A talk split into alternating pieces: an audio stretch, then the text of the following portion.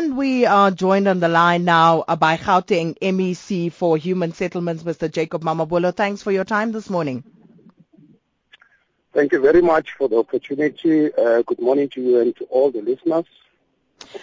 Um, MEC Mamabolo, I mean, it is a sad time to be speaking to you, um, you know, about what has just happened out in Orange Farm. But earlier this year, I mean, uh, you are on record, you know, as talking about uh, the big plans that your department has in trying to eradicate uh, backyard dwellings and informal settlements across the province.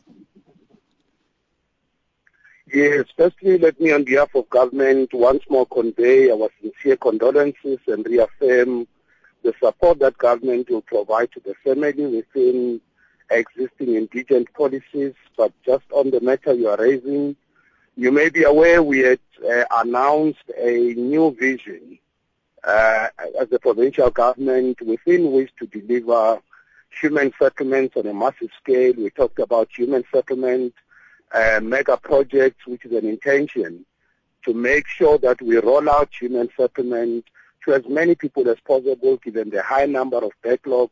We are aware that uh, there are people who live in informal settlements. We have about 400 of them currently. There's a huge number of people living in backyard things. Um, and, and of course, we did say that uh, we are going to completely break away or uh, go away with the current RDP housing developments to look for much more bigger projects with different or what we call mixed use housing. So yes, let me reaffirm that we did announce our intention to start on a new trajectory to deliver houses given the pressure points we have. Indeed, um, but given you know um, this disaster, and of course there are others that don't always make it into the headlines. You know, um, what is the urgency with which you are approaching this particular program?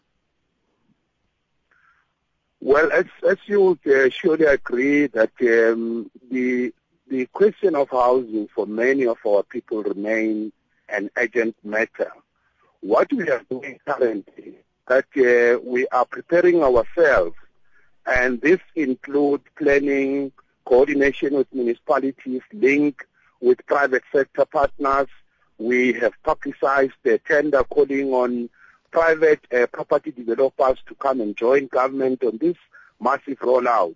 Currently what we're doing is that we're also looking at what we call our existing legacy projects, which is an intention to close off the current projects that we are building, which are not making any significant impact in transforming and changing the housing landscape.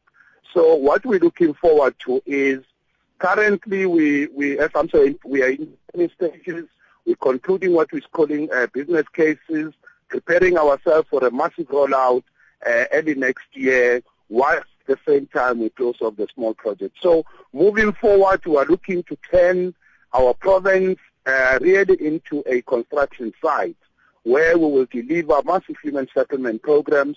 Of course, we have started to launch some of them. You might be aware we launched one of the first huge uh, human settlement program in the in uh, Sedibeng with Premier David Makhura and our private partners. We are ready to roll out a big investment project again in Sedibeng in the area of Boiketong. We will in the next two months be launching that program.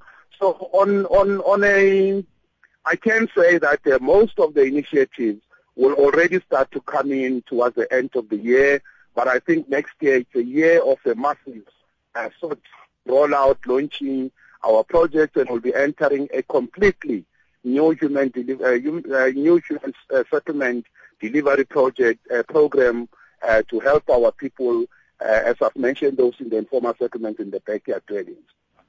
MEC Mamabolo, have you set yourself a deadline for the eradication of these backyard dwellings as well as informal settlements? Well, as uh, the Premier has indicated, and I mean, if you look at just uh, the number of people that come into our province over the next five years, we have committed ourselves to deliver no less than 700 housing opportunities. So that is the target we have set for five years. But of course, the overall program goes up to 10 to 15 years.